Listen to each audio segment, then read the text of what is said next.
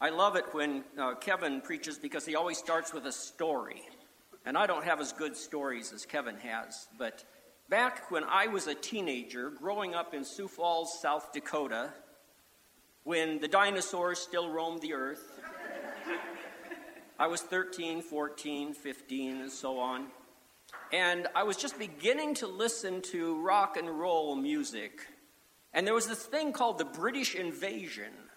Some of you may remember that. Have you ever heard of the Beatles? Does that name ring a bell? Yeah, I still hear them in the grocery store sometimes. So they're still popular. I can't believe it after all these years. So they're really the first group that I began to listen to against my parents' wishes, to say the least. I had to go out and buy a transistor radio and keep it under my pillow and at night pull it out from under my pillow and listen to it right up close to my ears so I could listen to the local rock station, KISD, KIST. And there was a new disc jockey by the name, or well, he called himself Lord Douglas. And I remember feeling conflicted about that because he was so popular. But his name was Lord. It wasn't his real name, but his Lord. Everyone called him Lord Douglas. And he, he affected a British accent, of course, because it was that time of the British invasion of music. You know, all these groups coming to America and around the world from England, like with Cockney accents from Liverpool and so forth. So I'd sit there listening to my, or lay there in bed at night listening to my transistor radio or hanging it on. Uh, on, on my bicycle as I rode around Sioux Falls, South Dakota, listening to music I knew my parents didn't want me to be listening to, but I just couldn't resist it. But Lord, Lord Douglas, what? Well, of course, he was imitating an English lord. He was pretending to be like one of the lords of the House of Lords of England, you know. And uh, of course, we knew that wasn't his real name, and there was always this talk about who is he really? Where does he live? Let's go find his house. I don't remember anybody finding out who he really was, but he lived in Sioux Falls and you know had two lives. One is whoever he was, and the other one is Lord Douglas. Well, he wasn't Lord. Nobody but Jesus is Lord in the real sense of Lord. I love this quote from a Dutch theologian and actually president of the Netherlands 100 years ago. It's kind of, kind of interesting to me that a theologian can be president of something. Uh, we don't get that much respect usually. But he said, There is not a square inch in the whole domain of human existence over which Christ, who is sovereign over all, does not cry, Mine. Let me read it again. There is not a square inch in the whole domain of our human existence over which Christ, who is sovereign over all, does not cry, Mine. I love the story that's true about German theologian Dietrich Bonhoeffer, who you may have heard of, who ended up being killed by the Nazis just days before the end of World War II because he was loosely involved in a conspiracy to overthrow Hitler. But in 1933, when Hitler first came to power as chancellor in Germany, Dietrich Bonhoeffer dared to go on national radio from Berlin and give a talk about the concept of the Fuhrer. And of course, Hitler called himself der Fuhrer. And in English, that can be translated several ways. Leader is the most common translation, but it really meant more than that. In, in Hitler's mouth and in the mouths of his supporters, it meant Lord. And so he was calling himself Lord. And Dietrich Bonhoeffer went on the radio and began to talk about how, for us as Christians, there is only one Fuhrer, he said. He actually used the word Fuhrer. There's only one Fuhrer, and that is Jesus Christ. And as he talked, suddenly the Gestapo turned it off and went to classical music. He was not allowed to finish his thoughts because he was standing up to the claim of one man to be in the place of Jesus Christ, the Lord of all. What does it mean then that Jesus is Lord? We hear that all the time. We were just talking about that in Bible study on Wednesday night, but there was nothing new or different about that. Jesus is Lord. I've seen so many people baptized, especially children, and asked to give their testimony, and it's just Jesus is Lord. Well, yes, that's the main thing we say about Jesus. Savior, yes, other things, but Lord is what I want to talk about today. The main confession we make as Christians is Jesus is Lord. But what does that mean? There's a problem with that word Lord in contemporary language, even in many Christian churches. In our English Bibles, Lord is the English word for kurios in Greek. Kurios. And kurios in Greek was the translation of Adonai. And Adonai was the word that the Hebrews preferred to Yahweh, God's given name. Why? Because they considered God's name, Yahweh, too holy to utter. And so they used the word Adonai or Lord. And so when the Bible was written, the New Testament was written in Greek, they used the word kurios, which also means Lord, to translate Adonai. But it all goes back really to Yahweh. When the early Christians confessed that Jesus Christ is kurios or Lord, they could be understood rightly as saying God. God. Because Adonai was the Hebrew word for God, and Kurios was the translation of Adonai when the early Christians wrote the New Testament. So when Christians said Jesus is Kurios, they were saying Jesus is Lord, but also more, that he's God. And who could demand our loyalty more rightly than God? Jesus is Lord was the confession of the early Christians, and it really stood out because Caesar, the emperor of the Roman Empire, demanded that people say Caesar is Lord. And when Christians said Jesus is Lord, that was considered treason because it meant Caesar is not Lord. Jesus is Lord over all else. And that was the cause of the persecution of many Christians. Many Christians were killed in the Roman Empire simply for saying Jesus is Lord because people knew that meant Caesar is not Lord. So I will tell you what I think. Jesus is Lord means, to put it in a nutshell, Jesus deserves our loyalty over all other loyalties. It's about loyalty, folks. There are many people in our world and in our country who are asking for our loyalty unconditionally, uncritically.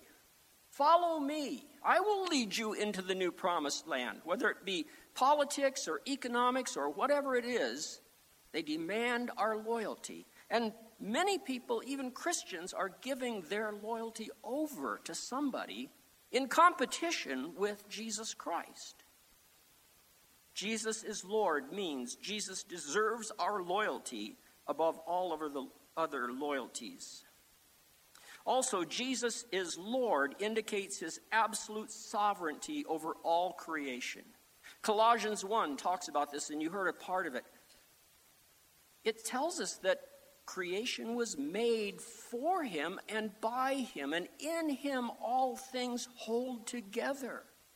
And of course, it's talking about Jesus Christ as the Son of God before he became man as Jesus Christ. But even as man, Jesus Christ is the absolute ruler over all things in heaven and on earth because it was all created for him.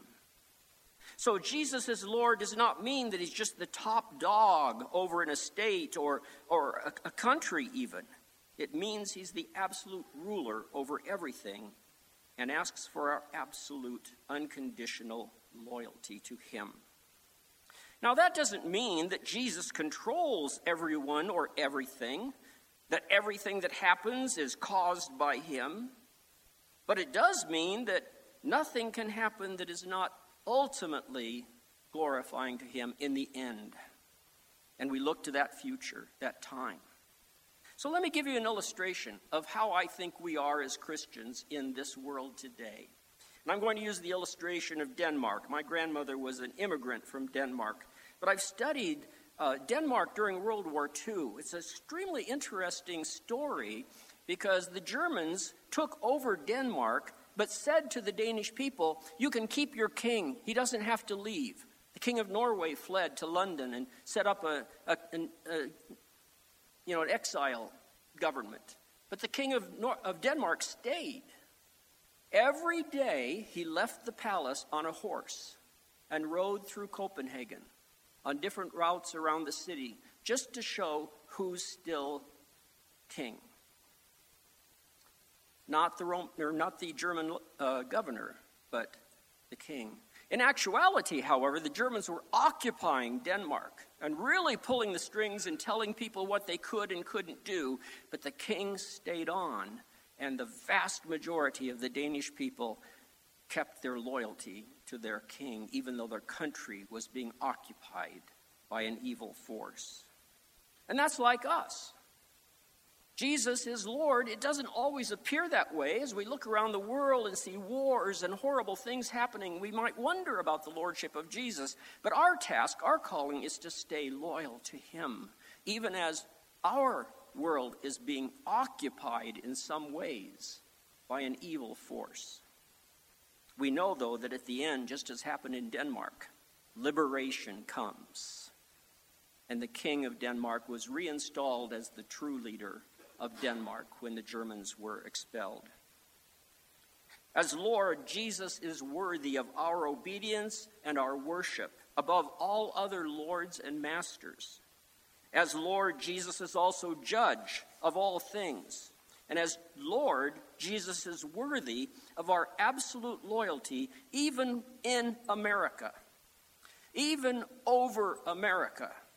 I'm a loyal American. I, I, I, am a patriot. I love America. When I hear, you know, the national anthem, tears come to my eyes.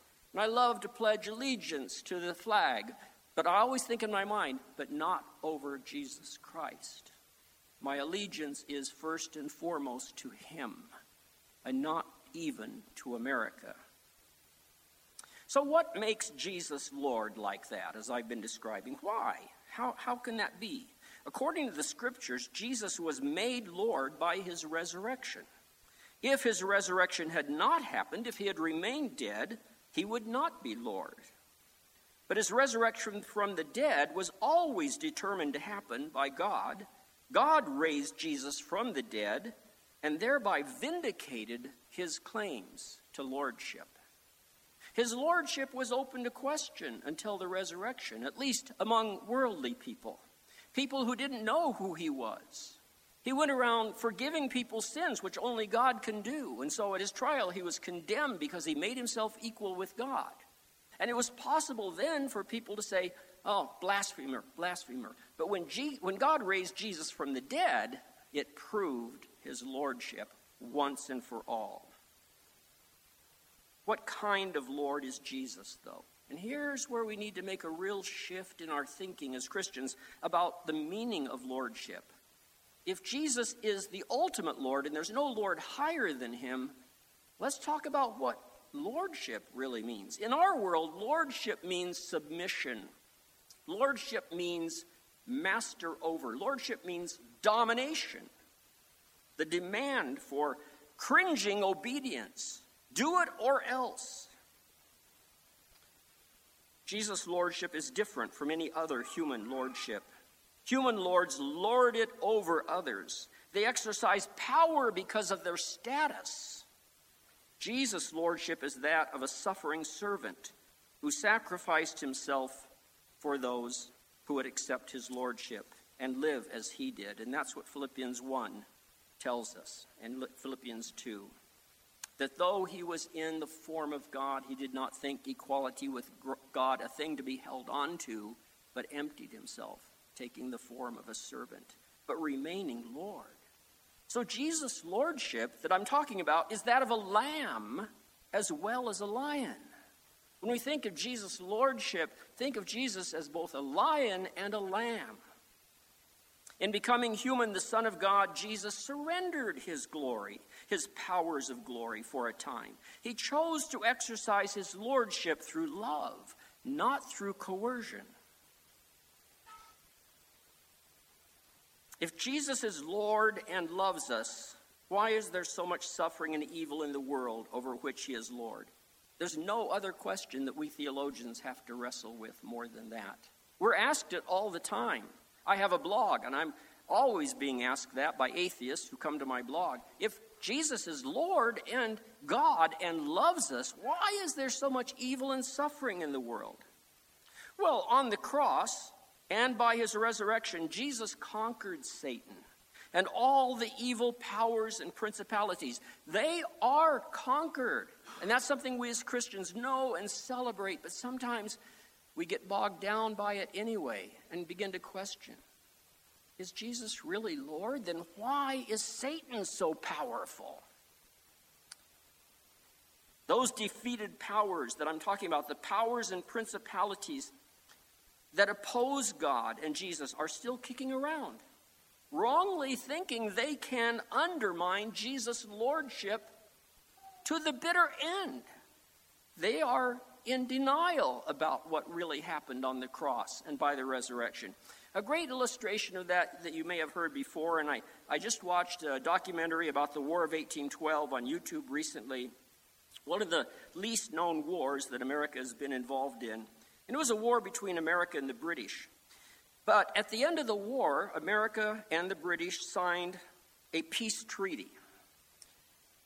But a general by the name of Jackson, who would later become president, was in New Orleans fighting the British, and he didn't hear about the treaty for two weeks. And the biggest battle of the War of 1812 happened in New Orleans two weeks after the war was over.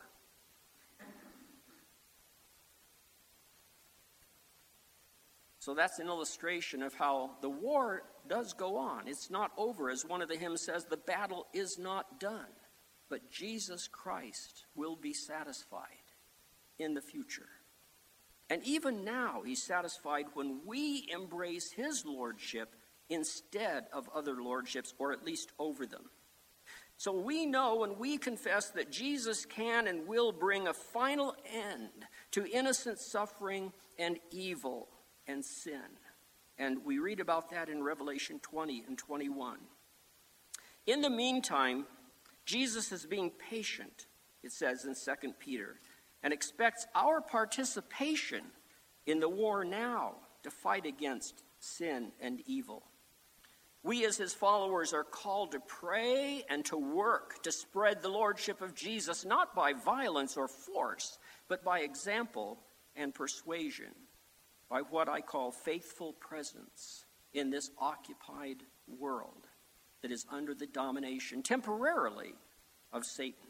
But Jesus is still Lord and calls for our faithful presence. Just as the opponents of the Germans in Denmark during World War II did not cooperate with the Germans, they went on strike in order to undermine the Germans. More often than using violence, they used things like strikes to stop the trains from running, and so forth. We as Christians are called to faithful presence, and sometimes that means non cooperation with the powers and principalities that oppose Jesus' lordship. Right now, in this situation, Jesus expects us, his people, the church, in all of its variations, to live as vassals and spread his kingdom throughout the world by fighting against sin and injustice, hatred and suffering, oppression and poverty and immorality, not by force, but by persuasion, by the lives that we live that are different than those around us. Lives of love. Someday Jesus will live on this planet and rule over it. His lordship will be manifest to everyone. His lordship will function, just like in Denmark after the Germans were thrown out and the king was no longer riding a lonely ride around the city on his horse with people standing on the sidewalk kind of waving like this. But rather, the day will come just as it did for him when Jesus is reestablished on the throne and actually rules over the world. And the key passage for that is Revelation 20. Go home and read it. Then, after he returns, there will be no more sin or sickness, tears or death. All will be shalom, which means peace and well being. And that's what the Bible calls us to look forward to. Not the way things are in the world now as the final end, but as the th- way things will be when Jesus returns and when his lordship is established and manifested in very practical ways. Where will we be when that comes? Will we be those who nonviolently resisted the occupying forces of Satan and the powers and principalities, or will we be those who collaborated with them? That's the question that faces us. I think that we should do our best to picture what this world will be like when Jesus comes back and reigns supreme. And we should never get comfortable with anything here and now that will not be there then. And what we're told is that then, when Jesus is here ruling and reigning in person, just as he departed on the day of ascension, he will come back as the angels promised, and all will be well. There will be no poverty, there will be no hunger, there will be no sin, there will be no war. So we cannot be comfortable with those things now.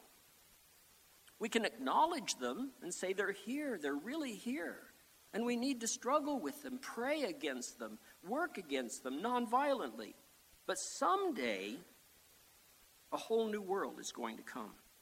And we cannot settle in comfortably with anything here and now that won't be there then, when all bow the knee and confess Jesus is Lord, and when He's in control of the social world and the natural world. Jesus' lordship, I think, brings us both comfort and affliction. Jesus' Lord means something hard, something that we don't always want to think about, something that we don't always want to accept in practical ways. We can say it all too easily. Jesus is Lord, but what happens when someone comes along who demands your loyalty that's not consistent with Jesus as Lord? Now, here comes the hard part an illustration, and I have no idea if I'm going to step on anyone's toes or not, but I got out my Mennonite confession of faith in a Mennonite perspective, and it backs me up. I had a friend in Sioux Falls growing up who is still my friend. We're about the same age. And even when we didn't live in Sioux Falls anymore, we kept in touch with Dave Renley and his wife Bobby that we grew up with in church. And Dave shared with me that he had arisen in the city of Sioux Falls fire department to the point where he was the natural person to become the fire marshal of the whole city and the whole fire department. He was next in line. He was fully qualified. There was no one else equally qualified with him. But one day, some of the city fathers came to him and said, You can't be fire marshal of the city unless you join the Masonic Lodge. Dave came to me and we talked about it a long time because he really wanted to be fire marshal. But you know, if you're a Mason, you have to call the head of your lodge worshipful master. Worshipful master. And you had to keep secrets and you had to make oaths of not revealing the secrets of the lodge even unto death. When I moved to the South, to Texas, I was absolutely shocked to discover that, contrary to the way I was raised, many, many Southern Baptist people, men, are Masons. In fact, every president of Baylor University before the one who hired me had been a Mason for 150 years. And I was told that he was forced out of his job partly because he didn't become a Mason. That might shock some of you, it might interest some of you, it might scare some of you, some of you might disagree with that. But in the part of the world I grew up in, being evangelical and saying Jesus is Lord and really meaning it was not consistent with belonging to a secret society that required oaths of allegiance to worshipful masters who are mere humans. But there still are parts of the country where that is very strong. Now, am I saying that's the crucial issue? No, I'm just using that as an illustration. Sometime in your life, in the past, maybe in the present, probably in the future, sometime someone, some human being is going to demand your allegiance unconditionally. Agree with me or else. Consider me Lord over your life, the controller, whether it be in a corporation, whether it be in a church, whether it be in a fraternal society, whatever it is. There are lots of people in the world that want to be your Lord. And it may not be a person, it might be money, it might be sex, it might be success, it might be something other than a person. But we are being bombarded all the time through advertising and all kinds of means. Let me be your Lord. Obey me. Give me your all in terms of loyalty. And the Christian's duty is to say, even at great cost, no. Jesus is Lord. And there really is none other. But the good news is that Jesus is Lord means that we know that in the end Jesus wins and everything on earth will be as it is in heaven. Shalom will reign. That's what we live into.